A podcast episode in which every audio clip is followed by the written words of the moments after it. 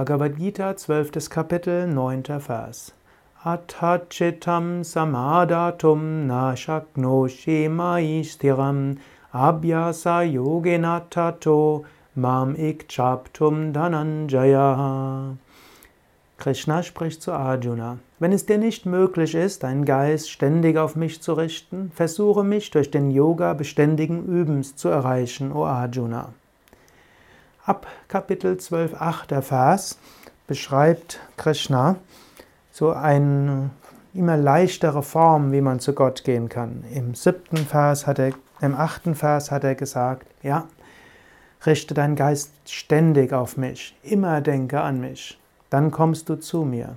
Im neunten Kapitel sagt er, wenn es dir nicht möglich ist, ständig den Geist auf mich zu richten, dann übe Yoga beständig. Also übe Asanas, übe Pranayama, übe Meditation, übe es täglich. Indem du täglich übst und diese Übung Gott darbringst, wirst du langsam den Geist transformieren. Beim nächsten Mal kannst du schauen, was noch leichter ist. Aber bis dahin, wenn du heute oder morgen Asanas, Pranayama, Meditation übst, dann übe es mit besonderer Hingabe an Gott. Bringe diese Praktiken Gott dar und zu Anfang der Praktiken Bitte Gott darum, bitte, bitte, bitte, zeige dich mir, lass mich dich erfahren, bitte. Ich tue diese Praktiken so gut wie ich kann. Ich habe meine Begrenzungen.